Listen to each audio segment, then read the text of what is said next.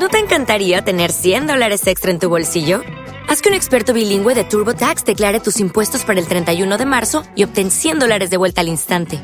Porque no importa cuáles hayan sido tus logros del año pasado, TurboTax hace que cuenten. Obtén 100 dólares de vuelta y tus impuestos con 100% de precisión. Solo con Intuit TurboTax. Debes declarar para el 31 de marzo. Crédito solo aplicable al costo de la presentación federal con TurboTax Full Service. Oferta sujeta a cambios o cancelación en cualquier momento.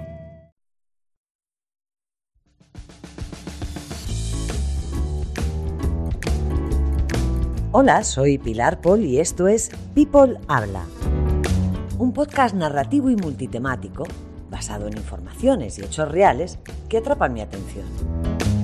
Visita mi web para obtener las fuentes y documentación, peoplehabla.com, que se escribe P de Pilar, Paul, mi apellido, habla.com.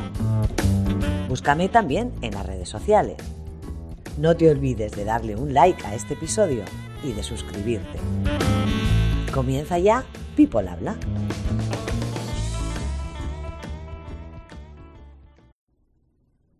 La desmemoria. Esta semana te traigo un relato muy especial, pero antes, por favor, escucha detenidamente este consejo que viene de la mano de Lidl. Porque no estás cansado de elegir siempre lo mismo cuando vas al súper. A mí me pasaba. Siempre compraba las mismas cosas. Claro que eso era antes. Y es que desde hace tiempo he cambiado mi forma de comprar, desde que descubrí un súper diferente, Lidl. Cada vez que voy, encuentro algo distinto y único. Entro y vivo una pequeña aventura semanal, llena de sorpresas y con productos que me encantan. Por ejemplo, soy una loca de los postres y los dulces, lo confieso, me pirrian. Y de Lidl me enganchan todas las galletitas y todas las variantes que voy descubriendo cada semana. ¡Qué ricas! Así que allí me tienes, sorprendiéndome de sabores y productos que la verdad desconocía y que solo los encuentro en Lidl. Y lo mejor, a un precio estupendo. Y bueno, otro secreto es que me encanta el bazar. No puedo dejar de pasearme por él. Madre mía, hay de todo, desde bricolaje, pasando por la moda y, como no, Allí es donde más me divierto y me entretengo. Que si unas tacitas por aquí, que si un utensilio de cocina, unas toallitas.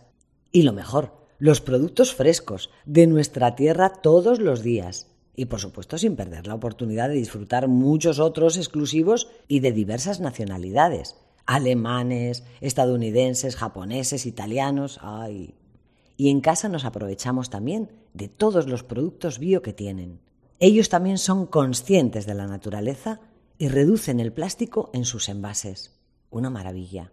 Vamos, que yo soy feliz cada vez que entro en un Lidl. Y si no quieres lo mismo cada día, haz como Lidl. Marca la diferencia. La desmemoria. En aquella maleta marrón a cuadros metió tres pantalones, algunas camisetas, tres camisas, una bufanda, dos suéteres tejidos por su mujer una pastilla de jabón, su navaja y una toalla de mano bordada con sus iniciales. Completaba su ajuar de turista unos zapatos recién lustrados la noche anterior y un par de guantes de lana, regalo de su padre. Haría mucho frío, le dijo. Su chaqueta de cuero en el brazo y un libro con tapas forradas, por si acaso. ¿Por quién doblan las campanas? de Hemingway. Esa sería su lectura durante las largas horas que le separarían desde Madrid hasta Mannheim, su destino final.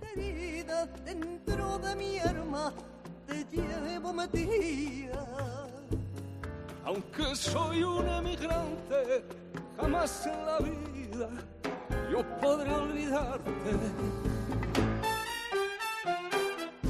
Allí le recibiría un amigo, Marcial, quien se habría ido hacía un año y desde entonces le llenaba la cabeza con las esperanzas laborales en sus epistolares.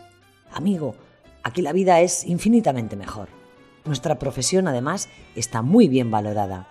Y tú ya sabes alemán, te será mucho más fácil. Vente cuanto antes. Están llegando muchos trabajadores turcos, pero los españoles estamos mejor considerados. Tienes que ver estas imprentas y las nuevas linotipias. Aquí está nuestro futuro, vente amigo. Él era corrector de estilo.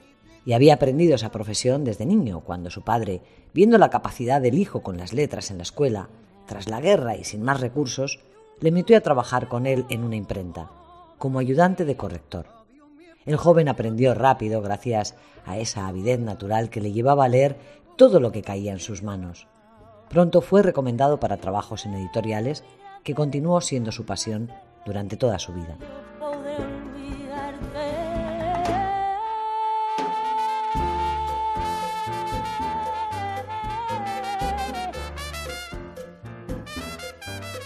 Mientras en Alemania esas máquinas, las linotipias, constituían una revolución en el mundo de la imprenta.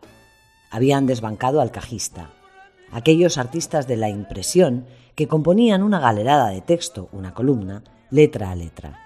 Las iban sacando del cajón tipográfico, de ahí el nombre de la profesión. Así componían los textos que desvelaban esos misterios que tanto ansiaba conocer el joven.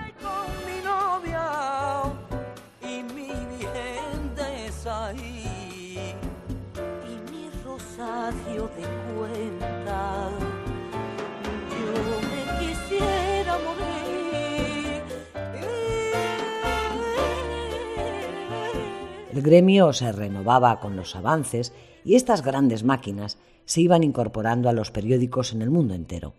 La introducción de Ottmar Mergenthaler de la máquina Linotype en 1886 primero fue en Estados Unidos, luego en Gran Bretaña y en otros países industrializados, permitió que los periódicos existentes aumentaran sustancialmente su producción y la circulación. El cambio también impulsó el lanzamiento de nuevos papeles en un negocio cada vez más competitivo. Y de las tradicionales ocho páginas se pasó a múltiples secciones y numerosas hojas. La linotipia, por tanto, supuso un hito en el sistema de impresión y modernizó el gremio tras la Gran Guerra. Estas nuevas y robustas máquinas escupían fuego y plomo a gran velocidad, y los buenos operarios estaban muy considerados. De aquel letra a letra del trabajo del padre se pasaba a líneas completas en segundos. El invento tuvo su gran explosión en los años 50 y 60 y al final de esta década se instalaría en todos los nuevos medios. Para que te hagas una idea, si no la conoces, se trata de una gran máquina con un teclado parecido al de escribir, pero con 16 filas. Y va pegado a un cuerpo mecánico que convierte cada tecleo en una matriz de plomo que se funde y se va uniendo hasta resultar una línea de texto. Una vez compuesto ese texto entero, se encaja en pletinas, piezas rectangulares de metal con el tamaño de la página y de ahí el resto del proceso. En Mannheim había trabajo y además estaba un amigo que le acogería un tiempo. La ciudad se sitúa a caballo entre Stuttgart y Frankfurt y se baña con dos ríos, el Rin y el Neckar. Este pequeño pueblo de pescadores fue famoso por su belleza antes de la guerra, en la que prácticamente quedó pulverizado. El lugar que había vivido grandes glorias aún tenía en reconstrucción algunos de sus principales monumentos. En aquella villa se albergó un día Goethe y Mozart, de quien se dice que quedó hechizado por la sonoridad de su catedral, hoy totalmente reconstruida. Él había ido masticando el proyecto de marcharse durante largo tiempo, al igual que otros jóvenes de la época. Fue poco a poco convenciendo a su mujer de ese destierro necesario en pro de mejorar las calidades de vida de su pequeña familia. Ella trataba de retrasar la idea, pero conocía a su marido y un buen día le dio el visto bueno. Está bien, pero cuando te instales yo me voy contigo, resoluta. Ese era un buen lugar para empezar, porque en España, aunque habían pasado ya más de dos décadas desde la guerra civil, la economía seguía siendo precaria para el pueblo y para el sustento de muchas familias. Durante los años 50 y 60, cientos de miles de españoles emigraron a Alemania. Solo en el periodo que fue desde 1960 a 1973, se calcula que más de 600.000 españoles llegaron a trabajar y vivir en el país germano. En una inmensa mayoría hombres, pero también irían mujeres. Éxodo que se incrementó radicalmente en esos años gracias a que el régimen abrió posibilidad de viajar fuera, pues el rico ingreso de divisas extranjeras provenientes de esos emigrantes era un acicate estupendo para que incluso Franco lo promoviera. Alemania firmó un convenio con diversos países para entrada en su territorio de mano de obra barata. necesaria para esa reconstrucción y el resurgimiento industrial. España, Turquía, Grecia y Portugal fueron los protegidos. Según el diario El País, 2,3 millones de españoles que emigraron a Europa en esos años lo hicieron de manera regular, pero en su mayoría eran mano de obra de las poblaciones más empobrecidas. Tres cuartos de los emigrantes tramitados por el régimen procedían de Andalucía y de las provincias colindantes con Portugal. El 70% de ellos encontraban su puesto en la metalurgia. Las mujeres normalmente iban al sector textil o alimentario, sobre todo en zonas pesqueras, en la costa del Mar del Norte. Así llegaron muchas gallegas a esas zonas. La emigración fue aplaudida por el régimen, porque con ella se conseguía tanto aliviar la tensión social, aligerando el hambre, como la entrada de divisas.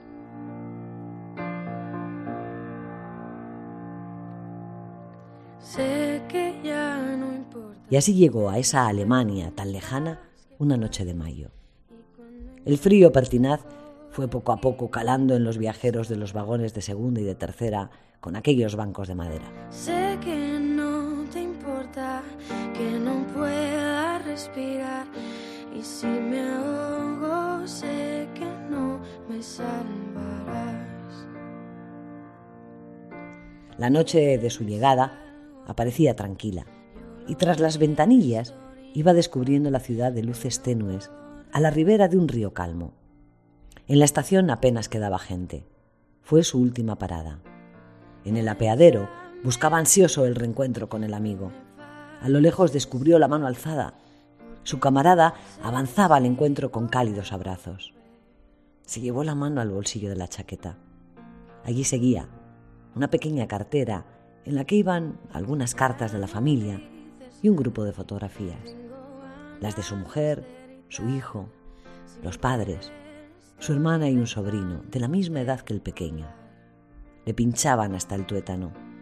De golpe, sintió lo lejos que quedaban. En el trayecto había permanecido alerta, entre el estrés de los controles y de aduanas y las grandes dudas. ¿Estaría haciendo lo correcto? El traqueteo no le dejaba dormir. Y en las noches se imbuía en un pensamiento abstracto, parecido a un sueño, en el que aún estaba en su casa, besando a su bebé antes de dormir. Llegó agotado. Y aunque trató de sonreír al amigo, ese gesto se torció más en una mueca imposible de camuflar la emoción de los ojos húmedos. El abrazo aflojó todos los músculos de repente. Cuando sintió el olor de su amigo, algo familiar, por primera vez, algo cercano le reconfortaba y le devolvía de una bofetada al barrio, a la familia, a los amigos. En la cantina de la estación tomaron una cerveza. Entró como un calostro hidratando la garganta cartonada, suavizando el nudo del viaje, la angustia y la soledad que le calaban los huesos más que el témpano de la ciudad. Nunca más volvió a probar otra que mejorase esa primera sensación. Su amigo le iba sujetando del brazo tras los primeros traspiés de la calle helada. Creo que mañana nos vamos de cabeza a comprarte unas buenas botas. Con estos zapatitos o te matas o te mueres de frío, chaval.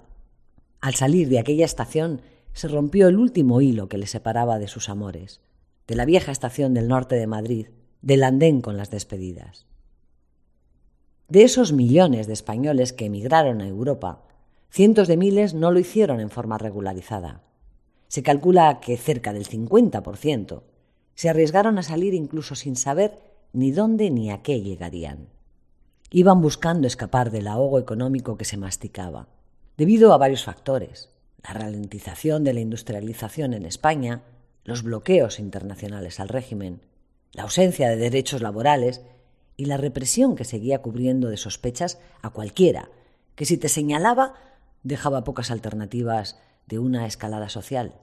Estaban marcados. En resumen, España era paupérrima, con un régimen casi feudal, llena de prejuicios sociales e inculta en su mayoría. Las cifras de analfabetismo rondaban el 40% de la población.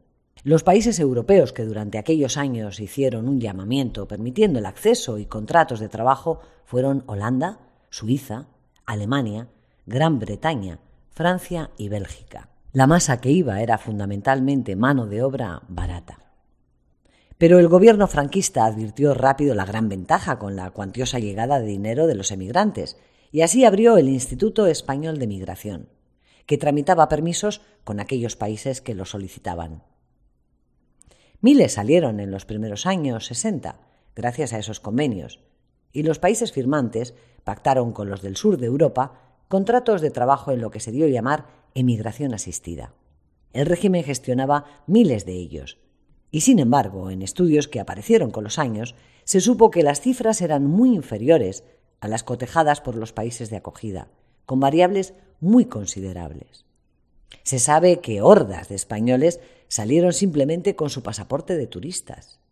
Un truco que consistía en manejar un billete de ida y vuelta y llevar algo de dinero para la supuesta estancia. Muchos lo conseguían y se quedaban ilegalmente hasta encontrar trabajo para evitar ser expulsados a los tres meses. Otros eran descubiertos en sus intenciones primarias y devueltos en las fronteras con sus pequeños atos.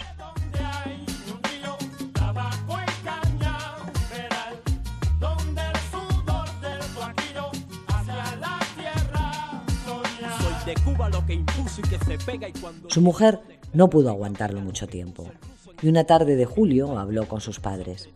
Yo me voy con él dejaría a los padres el cuidado de su hijo. Solo el tiempo suficiente, se decía, hasta acomodarnos en el país y luego me lo llevo. Nunca sucedió. La pareja pasó dos años y medio llorando la ausencia de su pequeño, y cuando apenas empezaban a acomodarse en el otro país, la llegada de otro hijo les puso en el camino de retorno.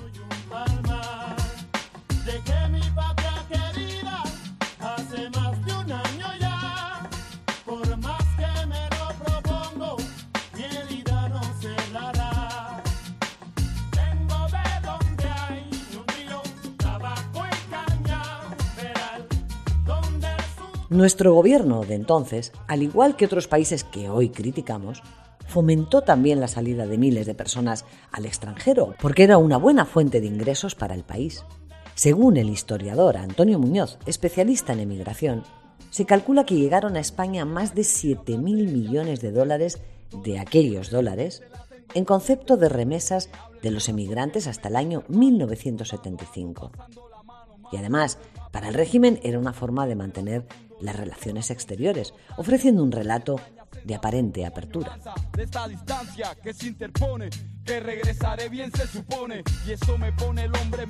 Pero en realidad lo que le interesaba era dejar que la mano de obra masculina menos interesante para la reconstrucción del país saliera, y sobre todo de las zonas más pobres. Menudo desahogo. Y para ello construyó todo un discurso destinado a presentar esa emigración masculina como una expectativa de desarrollo personal, nada más lejos de la realidad. Pues lo que encontraban aquellos no eran situaciones idílicas y tampoco mejoraban en su cualificación. No, no. Obtenían puestos precarios, vivían en infraviviendas o en el mejor de los casos en pensiones y muchos en acogida. Y por supuesto, la mayoría obtuvieron escasos privilegios laborales debido a esa irregularidad con la que viajaban. Además, tal y como relata la profesora de la Universidad Complutense de Madrid, Ana Fernández Asperilla, al diario.es, mientras que se fomentaba la emigración de los hombres como un derecho, por el contrario ponían todo tipo de trabas a que salieran las mujeres, bajo la imagen de una experiencia llena de peligros y sobre todo morales, claro, sexuales. A pesar de que se abriera ese protectorado o instituto de migración, lo cierto es que, según la historiadora, los procesos eran demasiado lentos y algunos convenios, como los de Bélgica, obligaban a contratos bastante draconianos. Tenían que estar trabajando en las minas de carbón durante un año para poder regularizar su situación en el país. Bajo esas condiciones, era normal que eligieran una salida irregular, usando el visado de turista y aceptando trabajos de cualquier clase y, por supuesto, sufriendo también todo tipo de abusos laborales.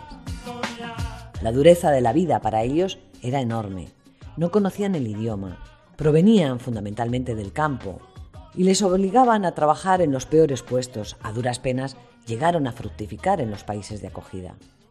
Del grupo de migrantes a Alemania, de aquellos años 60 y 70, regresaron aproximadamente el 80% durante los primeros cinco años.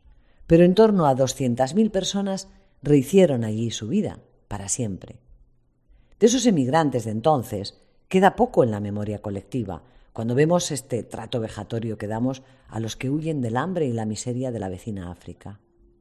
Y así hemos visto los últimos acontecimientos en Ceuta y Melilla, donde otra vez la inmisericordia mezquindad de un gobierno como el de Marruecos lanza a España a miles de personas bajo la falsa promesa de la apertura de la frontera, usando una vez más el hambre, la miseria y la desesperanza como arma y para colmo con chantaje. Pero lo inquietante también es que se nos olvida a nosotros muy pronto nuestra propia historia. Y es paradójico que un país como el nuestro, que es uno de los que más emigrantes ha tenido a lo largo de toda su historia, no estos cientos de personas ni miles, sino centenares de miles, millones, tengamos también a un grupo de desalmados profiriendo discursos apocalípticos en contra de estos pobres, sin ningún pudor, demonizando a los emigrantes y tachándoles de lo más fácil, de malhechores o de ladrones de oportunidades, y olvidándose que esos mismos lemas los vivieron millones de españoles que hacían lo mismo hace unas décadas, tratar de salir de la pobreza. Para estos, los de siempre, es más fácil encarar el problema con esta narrativa que atenderlo de fondo y enfrentar las realidades de gobiernos miserables y oportunistas de muchos de esos países de origen, así como la connivencia con las que nosotros, los países ricos y más desarrollados, les hemos explotado. Sí, sin piedad. Los hemos usado y seguimos haciéndolo. Pero como digo, es más fácil acusar a un pobrecito que salta una tapia, que al desalmado del despacho que les pone como carne de cañón. Es más fácil convertirles en malvados, depravados, ladrones. Eso sí es más fácil. Lo difícil es quitarles el hambre. Y lo malo, señores, es que el hambre, el hambre, no sabe de fronteras.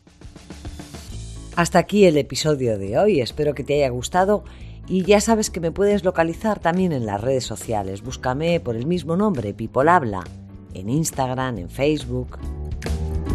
También me puedes dejar algún mensajito aquí, en la aplicación. No te olvides de darle un like y suscribirte si no lo has hecho. Visita mi página web para ampliar información con referencias y documentación.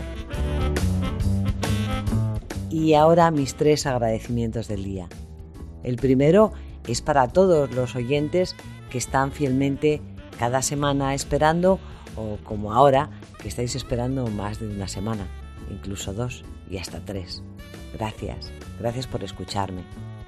El siguiente agradecimiento y mi saludo es para todos los nuevos, para todos los que os incorporáis a People Habla. Gracias. Y el tercero es como de costumbre para ti, que estás y sigues al pie del cañón trabajando por la sanidad para que todos estemos cuidados. Muchas gracias. Me despido como siempre. Besitos para ellas, abrazos para ellos. Adiós.